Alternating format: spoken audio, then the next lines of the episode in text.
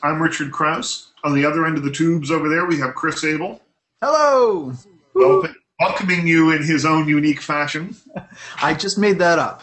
I don't know what it means. I don't know what it means It- either. But it's like peace, but the devil horns at the same time. So you know, it's uh, it's it, it, like in uh, Full Metal Jacket when uh, the character has "Born to Kill" on his hat and uh, a peace sign on there, and his drill sergeant says, "What the hell does that mean, son?" And he goes, "It represents the duality of life, sir." The duality of life. the duality of life. There you go. uh, well, welcome to the podcast. Uh, the podcast uh, it beams to you uh, from our layers deep uh, underground. Not really, but it sounds cooler that way. And uh, we spend an hour or so uh, chatting about interesting things, or things at least that we find interesting. Uh, so, um, you know, today, well, you have you always come up with sort of more. Uh, um, a, a little deeper underground topics than I do. So, let's, what, what did you bring along today? Well, yeah, and I guess I'm changing that up this week because uh, uh, uh, my whole week has been just BlackBerry. It's been this Right. huge, uh, you know, the the potential reinvention of a Canadian company for us. It's it's been fantastic, and it's been nice as someone who covers gadgets that I could do this here in Toronto.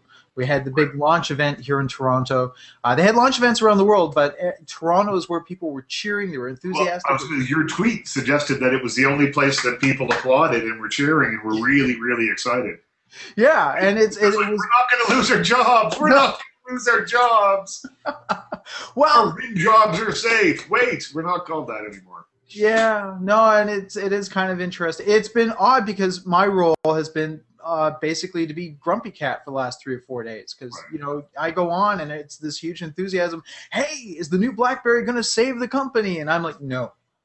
Really, and why so? Because it looks pretty cool to me. I mean, I you know I'm not a BlackBerry user. I'm a, I'm a smartphone user, and um, Blackberries for me the issue was you know giant man thumbs and Blackberries never really seemed to work very well. But they've they've uh, changed that problem. They've, they've they've fixed that problem by having you know a different keyboard now apparently on the touchscreen ones anyway. Um, and I was looking at it, and, and uh, granted I haven't held one in my hands. But the stuff that I've seen so far looks pretty cool. Looks okay. Yeah. Uh, oh, and I think my issue is that it's just okay. Um, that they, you know, it's a it's a brand new system, so it's not the BlackBerry of old. They've completely reinvented it. Uh, this is a BlackBerry that's designed to emulate the kind of experience that Google and Android were offering. So it's it's not it's going to be different. If you used an old BlackBerry, immediately everything has kind of changed, moved around. Um, there's a video that's been posted uh, on a website called Mashable today where they gave it to people to try to figure out, and they had a hard time because there's no email button anymore. You have to try to swipe the screen to find your email. A lot of changes like that, but there was nothing there that I felt was truly original that I hadn't seen in previous phones before, or that stood out as being something that was going to be better than what Apple and Android are offering. It's Well, hard because you have you have to measure the phone. And I, I just to in, in respond because maybe you've seen it before, but I hadn't. So I saw a video of someone watching uh, a video on their screen, and then you you get a little light that blips on that says, "Oh, I've got an email," and you can just kind of move the the video a little bit out of the way, so it's still playing. That application is still running. Check your email and then go back, and you haven't had to shut one down or or move away from it. And that seemed fairly new on a phone to me. Yeah. Um, so the the what you're you're talking about is is the the idea that if you swipe from the left of the screen, you can take whatever application you're working on and kind of peek at an incoming email. But when you want to work on your email, you still have to stop that application to kind of dive in. It's just to take a quick glance at something that's come in. Ooh, is it important? Should I stop what I'm doing and, and take care of it? Um, we've seen kind of different variations of that, whereas Microsoft has things like live tiles, or you know there are notification systems that sort of indicate that something's coming in. But there are other things as well. Like they've integrated all the um, the messaging that comes in from Twitter, Facebook, uh, LinkedIn, all into one field, and we've seen companies do that before. Also, the idea that you can look up uh, a contacts list. So I could look up Richard Crouse, and it would show me not only your phone number, uh, your address, but also the latest statuses that you've had on Facebook or Twitter. Microsoft put that into Microsoft Office about a, um, I think a year, maybe two years ago, actually. And you know, I've seen other companies handle this, and specifically companies like Palm, which uh, back in 2010 was like Research in Motion on the end of uh, the edge of oblivion. They came up with a fantastic film. Palm pilots? Uh, no, no, no, no. Well, Palm Palm did make the Palm Pilot, and then they became a market leader with a device called the Palm Treo, and that was about eight years ago, which was huge. And then they just ended up disappearing. They were no longer the number one spot. So they tried to come back, and they came up with a device called the Pre, and it had a huge successful launch. There were very positive reviews. It did a lot of really cool things like integrating all the messages into one place. Um, much like you know the the new BlackBerry, where you have this ability to slide the screen out and look at things underneath. Palm, uh, what they did was they made everything like it was a pack of cards. You can kind of move the cards back and forth to take a look at things. There were a lot of similarities, and everyone thought it was going to do really, really well. And despite a huge, all positive, positive media, lots of hype, within about 60 days it was dead. No one had bought it. Isn't that? And yeah, And why, and why? Why so? I mean, you you analyze these markets. Why do you think it just that people just weren't interested? Uh, it's a combination of a bunch of things. It's the fact that a cell phone is so expensive because there's a huge uh, commitment in terms of contracts. People get tied into one specific sort of uh, what they call an ecosystem. You've got all your apps and things like that. That's part of it. I mean, it's surprising because you don't see this in any other market. This cell phone market is never been a comeback before. If Research in Motion, now BlackBerry, is successful, they'll make history as Right. being the first real cell phone company to come back, because everybody else has just died. Motorola, uh, which led the market with the Motorola RAZR, Yeah.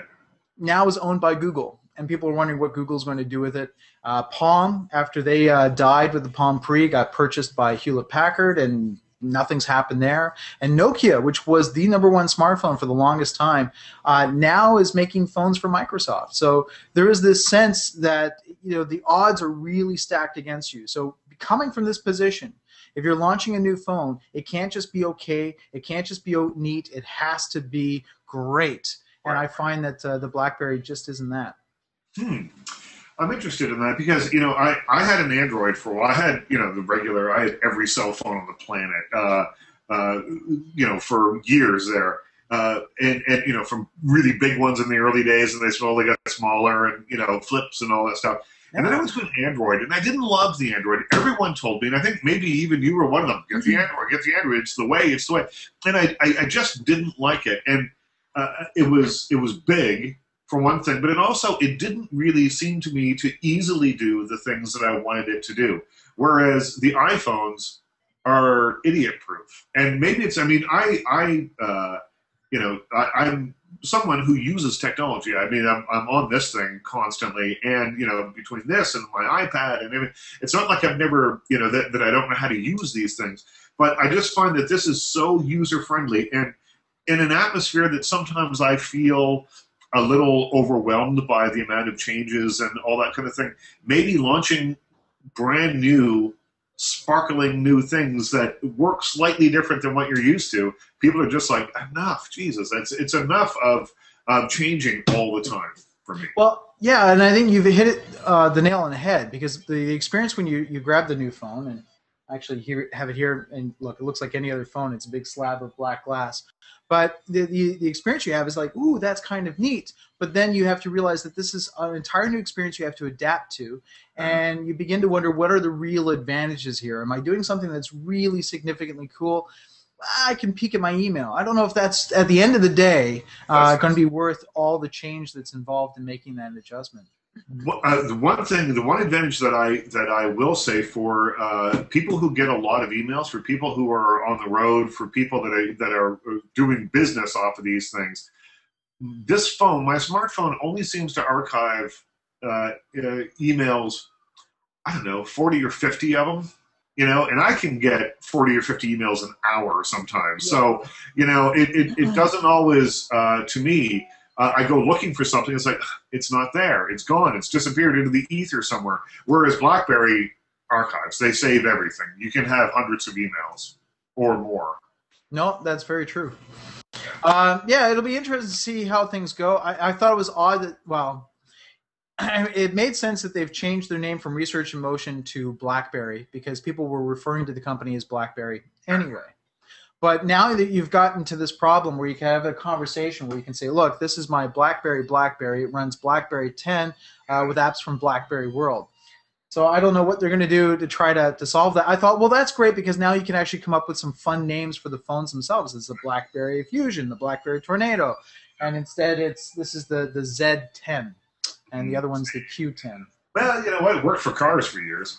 You know, that's in the 20s or whatever they were. You know, at the well, end of the day, you know, it, it's a BlackBerry, and that's all that, that people kind of you know are concerned about. The big thing that I think we're all forgetting, and it's easy when you've got a lot of hype. People remember this a couple of months ago, is that this phone is arriving a year late. Uh, these phones were supposed to be out a year ago, so there's been a long delay. And now, even though they said, look, they're holding it up on the camera, uh, it's coming to Canada on the fifth. One of the phones. The other one's going to have to wait. Um, it won't arrive until the U.S. until March, so there's already a delay. And then the one that everybody wants, the one with the keyboard on it, there's yeah. there's no release date. There's no hint. Um, I was at the launch, and the whole place was full of this version of the phone that you could try out. They didn't have the one with the keyboard. So there's already hints that the problems at the company haven't been fully resolved. Some people think that this is all about just making the company look really good so they can be bought out. Maybe so. The stock price hasn't rebounded particularly well, though, has it? No, and and um, a lot of the analysts have saying things that are very similar to myself. In fact, one analyst keeps citing Palm and the Palm Pre as being uh, parallel. Like this is deja vu. We've seen this before, where there's a lot of positivity about a product that has very similar features, but just died the moment that it hit, hit market. And so a lot of people kind of feel that this is not good. This phone should be out now, and that it, it's not. Hints that there may be problems, and that the problem is that we've been talking about this phone for a month, and no feature has turned into its own news story. When Siri came out, you know, it was people were talking about the phone, but they were also talking about Siri. When you know Samsung came out with their OLED, um, Super OLED displays, that became a separate story. Even though you get about ten different little features here, nobody's really talking about any one of them. So also, I don't trust uh, people who cheer over a cell phone. So all that reaction, it's a damn phone, people. You don't need to be that excited. Um, well, continuing on with this thought, uh, earlier today um, I was taping my radio show, and I taped a segment with uh, the woman who wrote this book. It's called The Friday Society by Adrienne Kress. And it is a young adult novel, steampunk adult novel. And, uh, yeah, and uh, it's doing well. Big hardcover, you know, nice little uh, nice little addition to the library. But um, uh, Adrienne uh, told me uh, some interesting things because I, I, I, asked her the question, you know, aiming a, a, a book like this at a young audience, um, a young audience who, you know, I had this idea, being an old man, that you know kids only uh, live in like this new virtual world now. You know that they, that they that everything's on tablets and they're reading books on everything. And uh, and she said no. Uh, young people frequently are buying books. They are they still the the tablet thing hasn't taken off. And uh, you know we also talked about um, you know, other uh, uh, groups of, of, people that are getting together, younger people who are getting together and, you know, doing sort of arts and crafts and things together and stuff. Sort of much more old school kind of things. And, you know, I, I wonder uh, if it is a reaction to the amount of technology that is in our lives and the stuff that has been left and lost or, or, or you know, was predicted to go missing. The idea of sitting down with a book and reading words off a page rather than you know reading it off a screen. Um, if, if young people are, are uh, or younger people are um, finding the, the the the the old school primal kind of pleasure in those things and reject not rejecting because they'll still use all their other stuff, but integrating old and new in a way that I think that mid period people like myself um, don't. I, everything's on a damn screen for me these days. But I think younger people. But I already had my years of books and you know older older pleasures and, I, and, and it seems to me like younger people are, are are are shifting backwards a little bit and looking at that stuff and saying you know what uh, I actually want to talk to someone face to face rather than you know via my computer and that sort of thing so maybe there's maybe things are changing in a way that I certainly might not have predicted yeah, well, I think part of it is that you're talking now about a generation where this is reality. From the day that they were born, they're being born into a world that is highly virtual or cybernetic by nature. And inevitably, as you get older, you want to find an escape from that reality. Yeah. You know, and much like I guess for myself, because I grew up in a world where there was no computers when I was born. It was just well, computers kind of existed, but not really there. For me, then computers was an escape away from that reality. Right. I came from a, a, world where you know you're trapped in a classroom. Uh, you have to deal with only the books that are available at the, the school library, and they, they're awful in terms of the information. You're trying to learn about astronomy, and there's no information there whatsoever. So being able to go on a computer and go online and get that information was for me an escape. So I think for a younger generation, yeah, you know, suddenly you go online and uh, you want to kind of do something in the real world. And the great thing about the internet is that it will connect you to places where you can learn how to do arts and crafts and build your own things. And I think that's partly the success of, of steampunk as a movement as well, because it teaches young girls this is something you can build at home and share in that sense.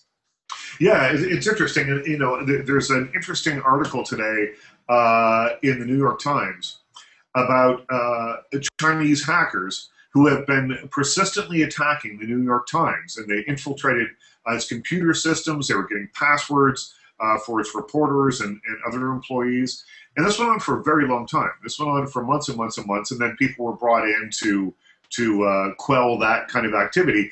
But it turns out that uh, there may be a connection to uh, China's prime minister uh, through this. A lot of the uh, methods that the hackers were using were sort of Chinese military methods and that sort of thing. Mm-hmm. So all very interesting. And, and you know, while I was I was luckily untouched by this uh, hacking scandal, um, you know, I just have noticed that more and more online, I'm getting nervous to click on things. Uh, my Facebook account seems to be filled. This morning, I, I, I got up and I checked my Facebook, and you know the little the world that tells you how many comments and things you have. You've got seventy five new comments. I'm like, what did I put up? The you know, and I looked and it was the same comment on everything that I posted for you know the last few weeks, and uh, it was to shoot me over to some you know people are saying crazy things about you in this video. You should check it out. Go to you know, and so of course you don't click on any of that stuff, but but it just seems that more and more now emails are coming in and things that, that just make me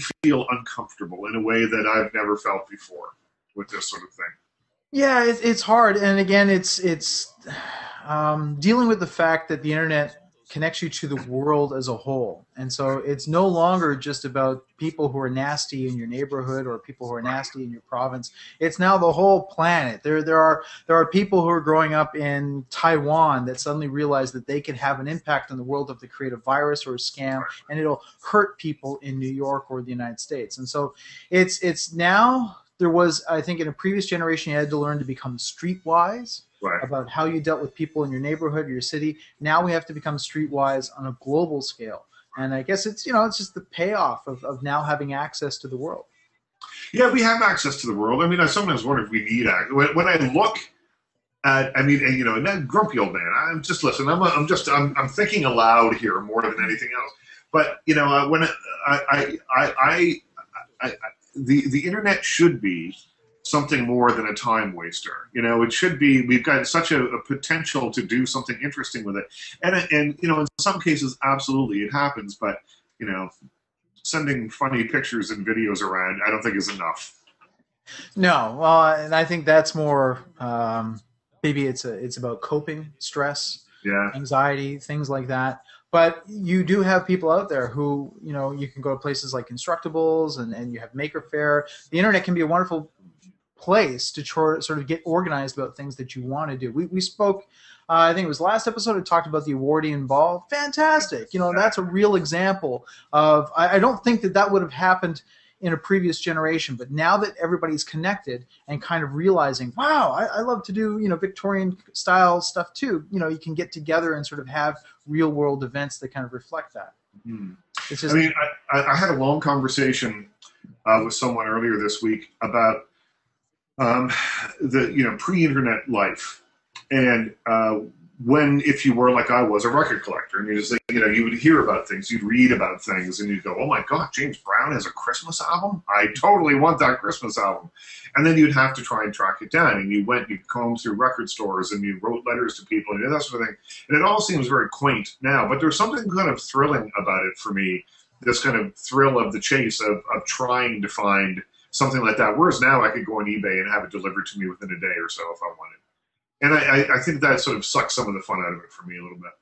Well, it's it's still there. Um, I'm been I find it really really hard to find new music that I like, even Right. though there are so many services out there. But I, I find that as you get more and more people connected, things become more and more homogenized. Right. It seems like every new mu- music app that I'm testing, the first thing it does is it gives me "Call Me Maybe" by Carly Rae Jepsen, and I'm I'm like I I know about that song already. What I want to learn is the other sort of forms of music that are out there, and I've had to invest a lot of time and digging into it to try to find the stuff that I like. The the the psychobilly, rockabilly music that's down in the United States. Sweden has this huge movement right now of trying to revisit past music genres and bring it back. Uh, lately, I've been you know exploring a whole genre called electro swing. Which is where they take music from the 1920s and give it an updated dance beat. And there's a, a woman named um, Alice uh, Francis, that's her name, who fantastic song that has just come out. But I have to really, really dig hard to find that stuff. And so to me, it's become like uh, being in a foreign city and you're looking for the vintage uh, record stores to try to find that stuff. It's just it's there, but it's much harder to, to sort of access than it was say you know before. Alice Francis is also the name of uh, one of the survivors of the Titanic. Oh, Because I'm just looking her up here. maybe she's uh, you know chosen that for that reason. yeah. But Oh, it's funny because very elegant looking cover here. Let me uh, let me. you know the way um, Lady Gaga will refer to her fan as "my little monsters." Yeah. Uh, Alice Francis refers to her fans as "my little flappers." Oh yeah. Well, look at the uh, the album cover is great. Oh yeah, it's fantastic. That's really cool. And uh, it's uh, I love that the little cat has a top hat. I don't know if you can really see it. The screen's going. Yeah. Oh, well, that's excellent. That is good stuff. Yeah, and there, there's a whole sort of scene in that area uh, of Europe right now where they have there's the electro swing uh, club in Berlin, and Right. they just play all these bands and different acts, and I, that's what I've been sort of finding. There's a, a DJ in London, England, who calls herself Tallulah Good Times. Uh, and this is the kind of music that she plays, and so this is this is you know the result of me hunting online for hours and hours and hours uh, to try to find this stuff, and it's not easy to come across. It's not like, unfortunately, you know, if I want to find a, a new video about a cat, that's easy to come across. People share that kind of content all the time, but this kind of, you know, um, uh, eccentric, you know, underground taste, it's still underground. Yeah. Well, I mean, I think, but but I think that's kind of the point of it. You know, in in some ways, is that you know, as we discussed with steampunk uh, uh, last week, you know, now that uh, you know, like Adrienne Kress, who wrote this book, told Yeah. me um, she'd heard that you know it's coming, it's becoming a bit more mainstream. But she worked for two years on this. You know, again, when she goes, it's a happy coincidence for me. I'm not cashing in, but others will, and so it's going to be, you know, uh, uh, when it when it stops being sort of underground-ish and goes more mainstream. I think it, it, it sucks some of the, the the cool factor out of it just a little bit.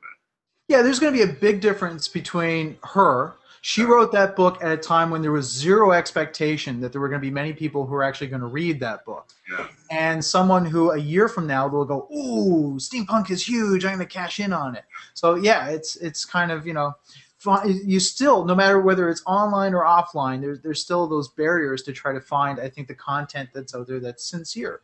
Yeah, yeah. Well, that's the thing. I mean, I, I, so often now I I find myself having a rough time determining whether uh, you know the the song that pops up when I'm looking for something new and cool is sponsored by somebody and they they paid to be the top couple of choices that come up on Google, or whether it's just sort of organic or what you know. And and you know, it, it, I, I you know I, I in the earlier days of the internet, I, I think it was much more the Wild West. You know, it was much more kind of a um, you know, an anything goes kind of thing. And now people are so desperate to figure out how to make money out there that there's all these kind of frankly nefarious ways uh, of making money, which is why Lady Gaga just lost, you know, however many million hits from her YouTube accounts. Uh, you know, because who would have thought 10 years ago that you would have a company that, that provides hits for YouTube videos? Yeah, really. Know? yeah, it would get paid large amounts of money to inflate the numbers. Yeah. And you know that to me is a little bit nefarious. That to me is cheating. That is in the old days it was uh, you know because you set your you know newspapers and that kind of thing set their advertising rates by the amount of circulation they have. So you you know inflate your circulation. Well, you know that was a lie. This is cheating as as well as being a lie. Yeah, it's it's not even marketing. It, it's one thing, you know, it's one thing in the old days when they'd have a, a scary movie in the theater and they'd park an ambulance out front and and right. you know have people dressed as doctors and sign releases. I love that kind of. William uh, Castle, he was the king of that. Yeah. Trying to, to artificially inflate the interest in it or, or get, give out a perception. That's one thing. That's being very creative. But when you're just gaming the system, when you're just sort of playing with the numbers, yeah, it's very nefarious. And I don't like it when I see young amateur talent out there trying to duplicate that, thinking yeah. that's the, the example that you have to follow. Well, what happens because you know people like Lady Gaga and Psy with Gangnam Style make money off these things. They make money off the hits. So what happens when you know YouTube says, "Hey, wait a damn minute, you didn't get those hits legitimately"? I mean, you would imagine that there'd have to be some financial arrangements made, right? I think so. I mean, I, I don't. I'm trying to remember when that was first reported. If it was said that YouTube was going to take away the revenue, right? But I would imagine that they would because you know what's happening is you're cheating the yeah. advertisers. People paid good money for those keywords to have their ads displayed, thinking that it was going to be genuine customers that were going to be seeing those ads. So yes, I mean, it's not just a moral issue; it now becomes almost a, a criminal one because you're cheating people out of a, a product that they purchased. So yeah, yeah really nasty. Oh, the damn internet. That, yeah, but that leads. No, I, I, feel like Clint Eastwood. You know, get off of my lawn. I feel like that today, but I don't know what you know. I, I don't know what has brought all this on. Um, perhaps it's the uh, the illness of Ron Jeremy. That's made me think a little bit. He, uh, let me. Uh, everyone knows Ron Jeremy as the uh, very famous porn star. This is uh, uh, me and him a long time ago when he was making he tried to make mainstream movies there for a little while. And I, I interviewed him for something, and I hosted a, a, signing that he did at HMV, uh, and it got a little bit out of control. I'm not gonna lie, this you know with his uh, porn you know uh, posse that showed up, and it was uh, pretty fun. But I'll tell you, he's a gentle, sweet guy, not at all what you would imagine a guy that's made 2,000 porno movies uh, to be like. He has a heart aneurysm. He's still in intensive care. So our best goes to Ron Jeremy. Our best definitely goes to Ron Jeremy. Uh, yeah, he is someone who is a great example of someone who could have turned into a real slimy jerk over the years. You know, yeah. he's had. It, it's hard to really put yourself in the shoes of what it must be like to be at the center of all that attention. And yeah. for him to at the end of it still be a, a, decent cool guy to hang out with you know so if you meet ron jeremy in the wild and i know people who have if you've traveled to la you might walk into a bar and there he is he's a really cool guy just to come over and say hi and you know well, there's no pretension to him at all. And, and i'll tell you you know he he apparently has made an awful lot of money as well. And although you would never know it and that's what part of his charm is that when he showed up I can't remember because uh, I met him a couple of different times for different things, and uh, I think it was at the HMV event. Uh, he had to go to the airport right afterwards, and he just had these plastic bags with him. And I said something to him about the plastic bags. He goes, "That's my luggage. That's what I use as luggage." He just sort of throws, you know, shirt and a pair of pants in a garbage bag, and that's that's how he travels. oh man, that's fantastic. Yeah. What else do you have today? Well, and I, I, this is also a request. I've been told uh, I have to find out what your take is on a, a big story. Uh, I wanted to talk about Jonathan Coulton. Yes. Yes. Now, I, I don't know how familiar you are with him. I know that uh, one of the first times I appeared on your show, your uh, producer played a, a, song for me, Code Monkeys. Yep. Code Monkey likes Fritos. Yep. Uh, and that's by the singer Jonathan Coulton, who is an in, they describe him as being an indie artist, but he's one of the more successful indie artists. And he's one of those guys who can write delightful songs that are comedic in terms of the lyrics, but the music is actually really good. It's very catchy. You'll enjoy it. And his particular um, theme has been writing about geeky things. So people who write computer programs and video games and all sorts of stuff, and just caught the right place at the right time and became a, a, a quite – a folk hero in the world of geek culture. Yeah, yeah. Uh, he's best known for uh, writing the song at the end of the, the, the video game Portal, uh, which Guillermo del Toro is a huge fan of. He actually scooped up the actress that did that song. She's doing uh, a, a, scene in Pacific Rim. It's fantastic. But Jonathan Coulton, one of the things, like many independent artists, their success sometimes comes from doing cover songs. When you're just someone who plays little tiny taverns and bars and you go to con- conventions and stuff like that, a good way to try to, to get awareness is to take a song that everybody knows, but then put your own creative twist on it. And he did this years ago with um, Baby Got Back. I like big butts, and I don't know why. I like big butts, I cannot deny. Only his version sounded a little different. no, completely, and that that's the song, you know. And um, the thing that he did was that he pulled out an acoustic guitar yep. and he sang it like someone who's singing a, a, a ballad love song towards their, their special There's some very kind of uh, wispy backing vocals that go along with it. You know. Back, back, yeah, baby right. got back. Yeah. You know, um, that kind of thing. And it, it's one of those songs that everybody loves that song. They like to hear it, but he's put his own little twist on it.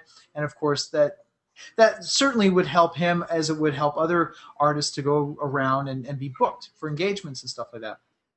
Well, the uh, the television series from Fox Glee uh, is well known for doing. You haven't heard of it? No, I haven't seen it. I, you know what? I've never seen it either, but no. I'm very familiar with it. I saw the Glee movie. I reviewed the Glee movie, but I've never seen the show. Never seen the show, and I, I like. I know a lot of people who love that show when it first came out. Yep. Everyone at Canada that's all that they were going on about it. They would tweet about it.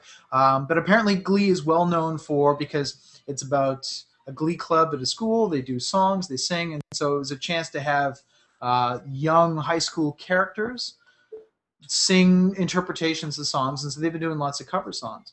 And and yeah, and and really uh, uh, radically uh, reinterpret hit songs. That's what they're kind of known for, right? Right. And it, turns out, uh, or at least the, the allegation has been around for a while, that a lot of their creative twists on songs are actually things that have already been done by independent musicians. That, you know, there's a, a woman who did a version of uh, Don't Stop Believing by Journey. Right. But her version sounds like it's done by Yes. It's got that uh, a cappella, ba, ba, ba, ba, and sure enough, Glee did the exact same thing. Um, so Jonathan Coulton was surprised when, in a recent episode, they did "Baby Got Back," and they did it exactly with his same creative twist. Uh, and he got really, really upset. He took to Twitter, big, huge outrage. And there's been a huge following of, of not just his fans, but a lot of high-profile people in the media have sort of seemed to have sided with him. You've had Wired Magazine, The Onion, AV Club, uh, Cracked magazine has a whole thing out that's today, and then people like Adam Savage from MythBusters and and uh, even Neil Gaiman, the author, and lots of people have been sort of throwing their support right. towards him. But it's been uh, something that people really have a hard time with because they kind of say, well, he, you know, it's not his song, it's Sir Mix-a-Lot's song.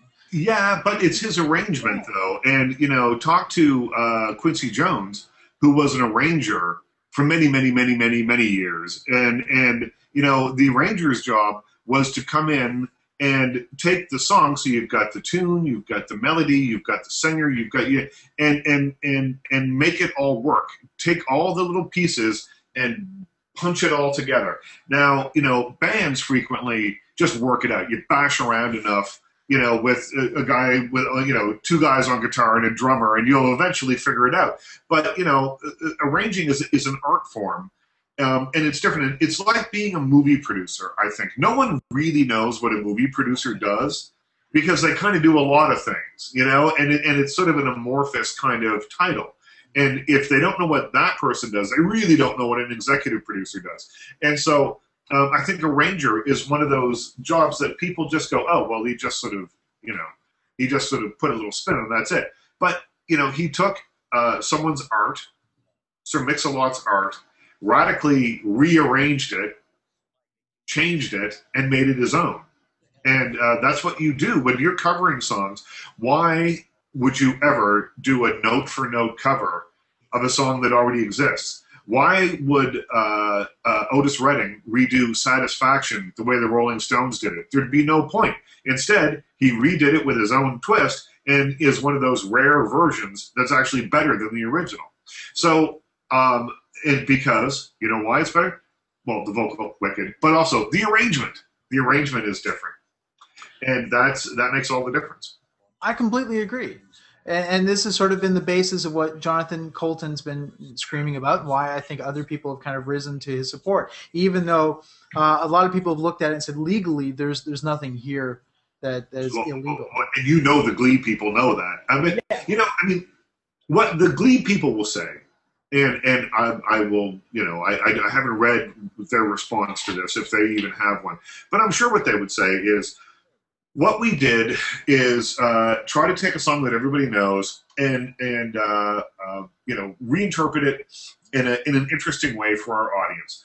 What's an interesting way to reinterpret a rap song? Well, you take it and you turn it into something completely different. You turn it into a folk song, you turn it into a samba, or you turn it into something that does not sound like it. And people have been doing this kind of thing for years. It's not a, a new idea to take, you know, a heavy metal song and reinterpret it as a big band song or, you know, vice versa, whatever. People have been doing that kind of thing for years. So, you know, it could be, there is a, I, I suppose, a, a very small outside chance that they had never heard the Jonathan Coulton version and somebody just said, hey, it'd be funny to play Baby Got Back on acoustic guitar. It'd be really kind of funny. And, and it's possible. It's possible because it's the kind of nonlinear thinking that maybe you have to have when you have to come up with, I don't know how many songs they, they sing a season, but they probably do 25, 30 songs a season, and you want to reinterpret them. Well, and that's the kind of nonlinear thinking you probably have to come up with. Uh, in this case, they got slapped down. Yeah, and uh, you know it's a valid point because this is something we often hear in this industry. Once you get, if you're fortunate enough to do something creative for a living, you're going to run into this issue where you're going to see a product out there and oh, I had that idea. I totally did that. You know, um, for me.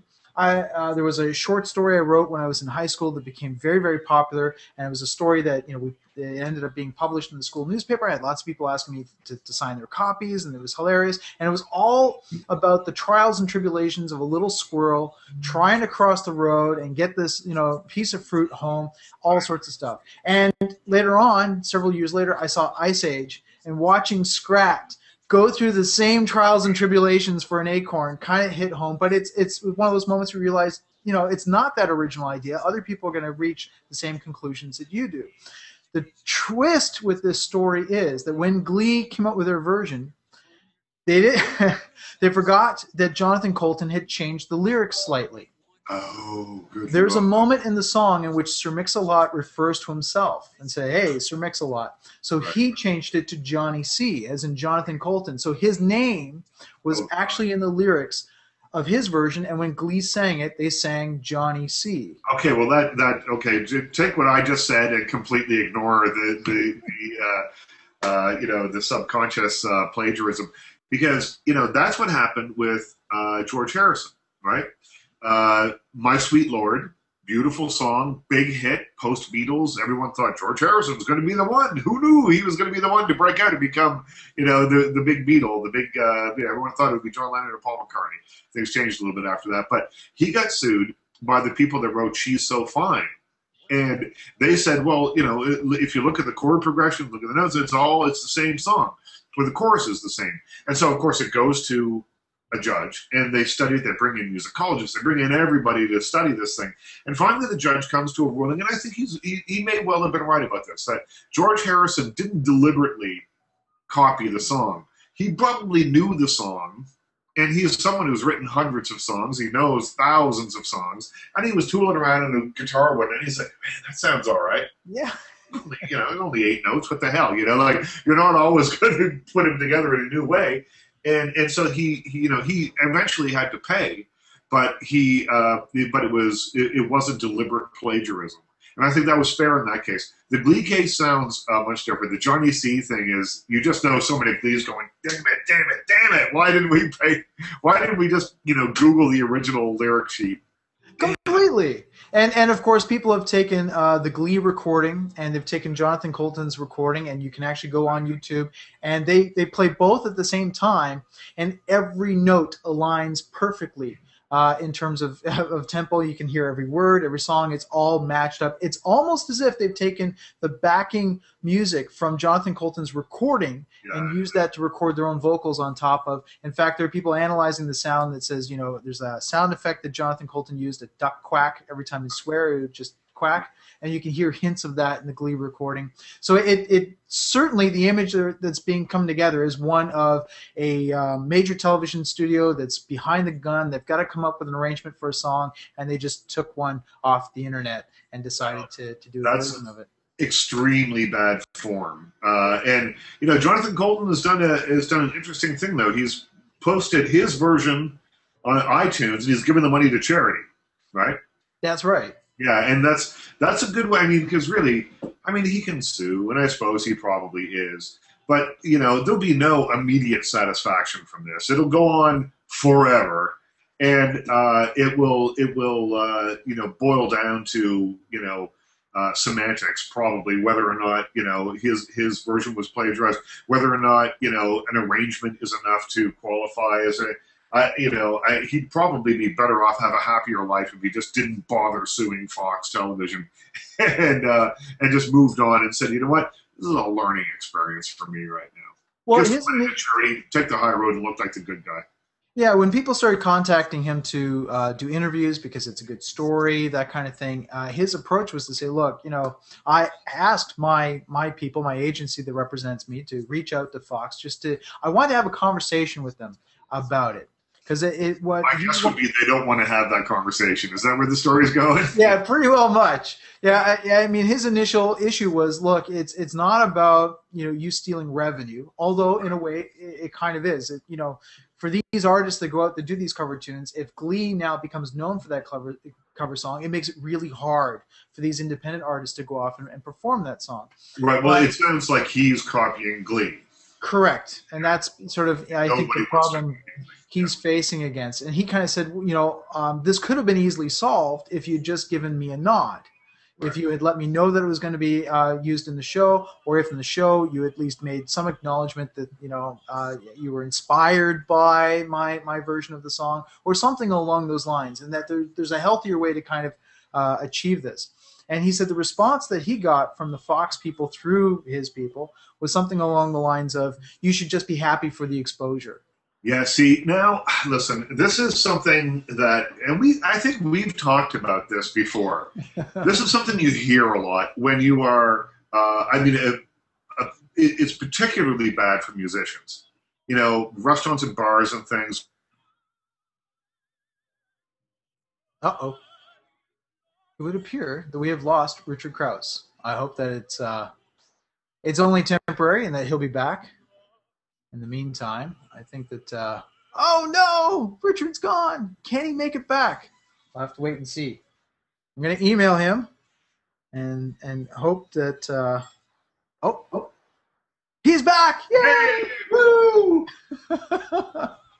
Um, but it, this is particularly prevalent uh, with musicians and comics uh, who would entertain in bars and restaurants and that kind of thing. And you know, bars and restaurants will say, "Well, you know, it's great for your exposure, so we're not going to pay you, or we'll pay you in beer, or we'll buy you a meal, or uh, you know, you can sell your CDs after the show, and you know, make some money that way." And you know, the the the analogy that has always been used uh, uh, or has been suggested to me several times is so let's say you want to hire a band, four piece band to play in your restaurant, and you don't want to pay them.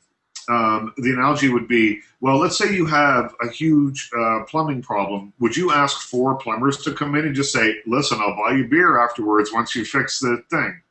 You know, once you fix that, which is going to generate income for me because people can flush the toilet upstairs or whatever, they turn on the water. Same thing. You have live music, you're going to draw a crowd who are going to spend money on beer and food and that sort of thing. And, you know, this whole thing about doing stuff for exposure, while, you know, it can pay off every now and again, I suppose. I mean, you know, I, I have a, a couple of websites um, that I will do stuff for little or no money, even though it goes against the grain for me. Um, I have a, a hard and fast rule about not uh, uh, doing anything without being paid for it in terms of writing. Um, but there's a couple of websites that are either small enough uh, but interesting enough that uh, I, I feel like I, I would feel bad charging them. Um, and you know whatever. I'm, I'm, happy to help out. And then other websites that are so big that you're kind of like well you know what? It wouldn't be a bad thing to have my name on this. But uh, but those are few and far between for me. Because the exposure thing you know what? I, I you know exposure doesn't pay my mortgage. No, and the, the era of exposure is over. I mean, you know, that sort of ended, I think, way back in the 1980s. The moment that you have hundreds of different channels on television and you have all these different services, exposure, you know, the age where you could go and appear on Johnny Carson and do And one stand up set. Yeah, and have a career out of that. That's gone. So th- there isn't really too much value to exposure. But even then, you know, I hate it when you hear it from a multi billion dollar corporation. And I know you're hearing it from somebody who, who works in a small department of the, of the show that has a limited budget and all that kind of stuff. It's still a multi-billion dollar corporation. They can afford to, to give you the money. But in this case, as he pointed out, since they didn't mention him and he wasn't listed in the credits, yeah is it secret exposure? Just you know, what, what exposure? Uh, uh, but I will tell you, I mean, you know, in, in terms of it all, he hasn't done too badly by this. I mean, it, it has resurrected a record of his that, you know, probably has been sitting, you know, dormant for a while. Mhm. And, you know, he will get some exposure from this, and people are talking about it, maybe, you know, buying other songs of his on, on iTunes and that kind of thing. I'm not saying it's right or that he should do it for the exposure if they're right. But, you know, there are different ways of, of, of taking advantage of what is a crappy situation. yeah, I think you know by by sort of you know I mean he's he's upset. I've read a couple of things with him when you know he's a little upset, and I don't blame him. But he is. But but I think I, I think he's getting good advice when he's saying you know give the money to charity, put the thing up online, don't make it look like you're just upset because you didn't make the two thousand dollars that they would have paid you for the arrangement. You know that doesn't matter. That that that's not enough money to be that upset about. But you can take the high road and you know have us talking about it, have articles written about you. He's probably it, he'll turn up at the end of the year. I mean, it's a bit early yet, but at the end of the year, he might turn up on the most Googled names of the year list. You know, Yeah, I, I, well, and, and I guess the, the the point is that for him, when this whole started, it would have been very easy to just walk away and feel defeated because his legal counsel kind of went, you know, there's nothing you can really do. It's a cover song. You know, you'll never win. Uh, and his approach, I think, has been an interesting one because you know the other annoying part of sort of finding defeat in this is that you could say, well, you know, Glee played the song on their show, so Glee releases those songs on iTunes. And people make money off of it. They make money off of it. So it's really irksome when they're only offering kind of exposure. So, yes, his approach was to re release the song and then get everybody to buy that instead of Glee's version off of iTunes and to donate the money to charity. That's really good. But hopefully, he's made some kind of a point that may be beneficial to other independent uh, singers as well. Maybe at Glee, they're now having meetings about how they choose their songs for the next season and how they handle their relationship to the independent artists that they're drawing ideas from. You know? Oh, you know, at Glee, at least two people were fired symbolically. You and you fired. Jonathan Golden, once you fired, you're fired, and that they will be a little bit more careful about it. I mean, one of the reasons they probably didn't wish to discuss it with him particularly is that would could potentially open up a door that they don't want opened up with other artists coming in and going, well, you know, I mean, you paid this guy off. Uh, Yeah. For an acoustic version of you know a rap song, well, I had the operatic version of that Journey song that you did, you know, and I did it first on my little indie record, you know, Yeah. and so they probably just wanted to avoid what could be, you know, I'm not saying it would happen, but it could. You know, that th- this is kind of how this happens. I read yesterday, someone posted on Facebook yesterday about the biggest settlement in Hollywood history. I was like, well, that sounds interesting. I'm going to click on this. And it's a story about a woman who um, uh, declared herself that she was a prophet. No, what was she? Yeah, some sort of uh, uh, like a prophet and, you know, something else uh, new agey. She was a new age practitioner of some sort okay. who claims to have written uh, a short story that echoed almost to a to a T the Matrix Ah, in like 1987 or something like that, and also claims to have written another story that the Terminator was based on, and that she had you know the the, the Matrix thing. Uh, she had submitted it to the Wachowskis, and you know they'd rejected it. But you know there were stories in this article about you know people were seen reading the short story on the set and then looking at the direct, you know, all this kind of stuff. And then you know she was she was uh, uh, awarded 2.5 billion dollars, B, a billion with a B. Now, as it turns out, the story's not true. Uh, it, it, it, but it was, you know, reported somewhere. That, that's a hoax, is what you're Yeah. saying. The, the story's a hoax. She, Yeah, no, nobody got 2.5 billion dollars. Okay. No, no. Let me find it. Let me look up some details here, so I can be. I didn't know. We, I didn't anticipate talking about this. And I kind of, I, I, I looked it up, and it was easy to prove that it was uh, wrong. Yeah. Uh, like not hard at all. Uh, Well, I'm just thinking from a legal standpoint because there would be more basis for uh, all those movies to say we're drawing upon the works of Philip K. Dick. Yeah, I mean, you Rather know, that's the thing. Than, than unpublished short stories that Yeah. you know and but but again i think that the the, the point uh, is that there's always someone who's willing to sue and i think that people are Yes. um, you know so uh, or you know, studios and and you know the television shows and things are you know have to be very very aware and sort of try and protect themselves at all times so that's why Jonathan Coulton's, you know, had a very unsatisfactory uh, interaction with these people because they're trying to not get sued. yeah. Uh, I'm just looking to see if I can find this story because it really was quite something. Yeah, it does Um, sound phenomenal. I know yeah. um, Harlan Ellison tried to um, sue James Cameron because he felt the Terminator was based on a story he did for The Outer Limits. I believe he was really, really, really angry about that. So it's Well, this uh, this was quite something, but you know, I went to Snopes.com and they're like, "Oh, this story again." You know, and I thought to myself, you know, uh, uh, two point five billion dollars. Would I not have heard about this uh, somewhere? Would this not have been reported somewhere? You know, I hosted an event with the Wachowskis uh, uh, in, in September. Do you not think that they might have mentioned, "Hey, we just had to pay out two point five billion dollars"? You know, uh, it, it might have come up without uh, you know hearing about it uh, just you know randomly online. Yeah, uh, well, and the danger isn't always so much that you're going to have to pay out a lot of money, but that litigation tends to tie things down. And Yeah. in any kind of, you know, when you're dealing with whether music or television or movies, you, development hell is something that you have to face in the normal course of events, let alone suddenly having a, a legal, you know, suit sort of filed against you and slowing everything down uh, from there. Yeah. Yeah, no, I cannot find, and I can't remember her name. Oh, wait, here we go. All right, Here we go. crazy lady. Creator of the original creator of Matrix and Terminator wins $2.5 billion in a, a lawsuit. Uh, after a six year dispute, prolific writer and profound spiritualist Sophia Stewart has received justice for copyright infringement and racketeering and will finally recover damages from the films Matrix 1, 2, and 3, as well as The Terminator and all its sequels. Yes, you heard that correctly. The entire Matrix and Terminator franchise and her suspected payoff is expected to be in the highest uh, in history, an estimated 2.5 billion. So, and the story goes on and on and on from there. So, all I did was Google her name. You know, I, I have a suspicion about this story. I think it may be something that she uses to try to get people to give her things. Uh, give her Who knows? You know, I've got two point five billion dollars coming my way. I, you know, Well, Snopes, um, which is taking a moment to load here. Um, Snopes. what's that?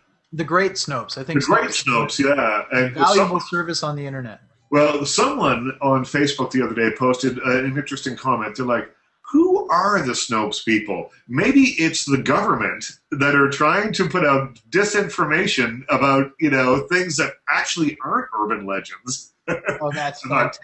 That's that's kind of fantastic. Like, you know, it's that, uh, um, you know, kind of, oh, here we go. Okay, so false, big red dot, false. Um, and there's a long explanation here uh, about why it is false. Um, but uh, the Globe uh, subsequently posted the following correction. In reference to the recent article entitled Mother of the Matrix Victoria, some information has been deemed misleading. Miss Sophia Stewart has not yet won her case against Joel Silver, Time Warner, and the Wachowski brothers. So the decision on October 4th enabled Mrs. Stewart, or Miss Stewart, to proceed with her case, as well as all attempts to have it dismissed were unsuccessful. Miss Stewart's case will proceed through the Central District Court of California. That was in 2004. Uh, but um, yeah, no, you know, last update in 2011, and there's been no, yeah, there's nothing here that is uh, um, anywhere near uh, a, a, a, conclusion to the story. And uh, the Los Angeles Times uh, has a story called "The Billion Dollar Myth." in reference to this. That's good. But that, that could be so annoying if you're the Wachowski brothers. You're trying to work on your next movie and you get a phone call. It's like, oh, you know, we got that next phase of that lawsuit from the crazy lady. You, you know, we need you to kind of. Yeah, it's just you know, it, but but you know, so often. I mean, she's asking for an enormous amount of money. So often, uh, and you know, this is just you know a truism in Hollywood. Sometimes people just get paid to go away. Yep. You know, and and uh, often in budgets of movies and things like that, people, you know, you budget in an extra hundred or two hundred thousand dollars just in case you end up getting sued or something, you know, untoward happens. Here's fifty grand, just go away. Right. Uh, just make this stop. It's probably cheaper to give someone fifty grand than it is to go to court and pay a lawyer three hundred grand to defend it. And most people who are, you know, if they're on the edge you know, of being uh, of the case being experienced will go, yeah, I'll take fifty grand to go away. Absolutely. Well, there's a story, and now I'm questioning whether it's even true that uh, filmmakers, when they would shoot in New York, would get harassed by the mob and say, "Look, you know, if you don't pay some protection, we might accidentally ruin one of your scenes. You're, you're shooting away, you know, suddenly, you know, a car comes screaming through when it shouldn't, or people walk through the scene when they shouldn't. You know, there for a long time, apparently, filmmakers shooting in New York had to pay off the, the, the mafia a little bit. And if I remember correctly, it was Woody Allen that finally said, "No, I'm not going to do that." And who wants to ruin a Woody Allen movie anyway? Who wants to? Assholes. Well, yeah, and part of this myth was also that Martin Scorsese always got a free pass. Right. Yeah. Yeah. Totally. I've heard that. Yeah. That's right. Yeah. Who knows? I mean, you know, listen. There's always the stories you hear. I mean, Toronto. Uh, it, you know, movies get shot here all the time. Movies get shot just outside of my house here quite frequently, and you hear stories about. Uh, you know, people uh, next door thinking, well, you know, the, the film company's got loads of money. I'm going to, uh, now's a great time to mow my lawn while they're trying to shoot, and they'll give me 500 bucks not to, you know, make noise. And uh, in some cases it works, most cases it doesn't. I think people have smartened up. The film company and said, you know what, we'll dub in the sound later. Screw you, we're not giving you any money. Exactly. yes, we now have this technology. It allows us to kind of have better control over the environmental sound. So yeah. go ahead, be a jerk all you want. It doesn't yeah. matter to us. well, uh, my last thing to talk about is, and, and it's it, not really, uh, you know, that well, it is a big story, uh, but it's a Hollywood, another Hollywood story. Steven Soderbergh has a new movie coming out next week called Side Effects, hmm. and uh, it's a it's a thriller starring Jude Law, and uh, it's actually pretty good. Jude Law and, and uh, Rooney Mara. Um, I've seen it. I'll review it. Uh, I can't really talk about a review of it now, but it's kind of a throwback to movies like Fatal Attraction and Basic Instinct. It's a bit of a thriller set uh, in the world of um, psychology and pharmaceuticals. Ooh, cool. Yeah, pretty cool. It's, it's, a cool little movie, and it's beautifully made. Uh, watching it, I was I was impressed with how uh, he knows. There's not a, a, wasted anything. There's like David Cronenberg movies. There's not a wasted second in this movie. Like every shot counts and everything counts. And that's just Soderbergh. He's a master of his art, uh, and which is why the news that he's kind of saying, you know my my HBO film, which is the next thing that comes out, not going to theaters, going to television, straight to television. It's called Behind the Candelabra. It's the story of Liberace, and it stars Michael Douglas and Matt Damon. I cannot wait. Michael Douglas playing Liberace, Matt Damon playing his longtime lover. I mean, this is uh, you know, I can't wait. Uh, uh, but he says that's it. I'm not going to make movies anymore. He said, "There's, you know, I, it's it, enough that we directors." Uh, are now just a, you know an, an, arm of the marketing departments of uh, films of film studios. And enough. We don't get treated with respect. You can't make art anymore. I mean, I think he was really badly stung when he made the Che movies, parts one and two. There was, you know, it turned out to be like a five-hour long exploration of the life of Che Guevara, and they weren't received well. No and he is and uh, even though they are i'm not going to say they're entertaining but they're they're they're interesting the, the, right. the two films. Uh, but uh, I I think it's just such a shame that someone like him will be pushed out of this. Now he may well change it. He'll sit around for a year going, uh, I want to make movies. I want to, you know, I want to express myself somehow. And someone will always give him a job. But right now, he's being very vocal about it. He said, "This is it. You know, this Well, is it. I- I'm done with this." I think he is he has said something similar to that effect before, and we seem to be hearing this a lot lately with uh, both actors and directors sort of hinting like, "I'm kind of done with this. I don't really want to do it anymore." I remember after um, Phantom Menace came out, Liam Neeson made a big stink about how he was done. He was going to retire from acting. Uh, that hasn't stopped him from then going on and going, "Release the Kraken" and doing the Taken movies, and you know, I mean, yeah, these things are said uh, more as an expression of what's they're feeling right now than necessarily how they're going to feel maybe later on. Uh, but he's always had at least one hand in doing independent kind of you know stuff that's not required to studio. So I think you're always going to have Steven Soderbergh films. You may not have the big budget Hollywood ones. Yeah, no, he makes movies like uh, The Girlfriend Experience and that sort of thing, which are much different. I mean, they're a much different thing. I, I just think it would be a shame if, if this actually happened. Uh, Quentin Tarantino has said that he's going to make 10 movies and that that's it. He goes, you know, he's, he's 48 or 9 years old. He said, I don't want to be an old man making movies. He said, I have seen too many people. He is the ultimate connoisseur of, you know, Oh yeah, he knows everything about every movie ever made, it seems. And you know, he studied the film directors that he admires, and you know, uh, each and every one of them, in his estimation, you know, they have that period where they're just making brilliant movies, and then later on, you're not. You know, he cites Billy Wilder, I think, as an example. yeah. Uh, Hitchcock is an example, and uh, and he doesn't want that. He goes, I just want to make good movies. I just want to be that guy that made. You know, it's like. Uh, uh, John Cazale, the actor John Cazale, played Fredo in the Godfather movies. Right. It's a tragic story. He was uh, an up and coming movie star, Meryl Streep's uh, boyfriend, and uh, he had cancer. And uh, he, the thing is, he only made four movies. He made uh, Dog Day Afternoon, um, the two Godfather movies, and uh, um, The Deer Hunter. He made four movies. He's the only actor in history to have every movie that he appeared in be nominated for Best Picture. so, you know, he it's a tragic story, but you know, he left a legacy behind, and Fredo was one of the great characters. So, um, but and I think you know, Tarantino wants to be that guy. He wants to be the guy that it doesn't matter what movie of his you pick out, it's going to be wicked. And so he's, he figures he's got ten that he can make It's got ten. and uh, that's going to be it. And I hope, yeah, you know, particularly as I uh, become old and decrepit, that you know, uh, Soderbergh, you know, refers in this article that I'm looking at here. He says that he's in the twilight of his career, and uh, let's just see how old he is. You know, he's he's probably in his 40s somewhere. You know, and- so uh, Soderbergh's in the twilight of his career at age 45, six or seven, whatever he is, maybe 48. Uh, Tarantino seems to be feeling the same way, and you know, uh, we we seem to be. I, I thought we were in this era where you know, uh, Zoomers were you know the, the the boomers with zip, as Moses Znaimer calls them. You know, we're we're taking back that idea that you know, as you age a little bit, you become a little bit decrepit and not and not as useful, and that's something that I fully uh, stand by. And these guys. Uh, I don't know if I feel they're taking the easy way out or what, but I I, I, I understand leaving a legacy behind, but I don't know. Well, you know, it's very different when your career is dependent upon projects that are multi-million dollar in nature.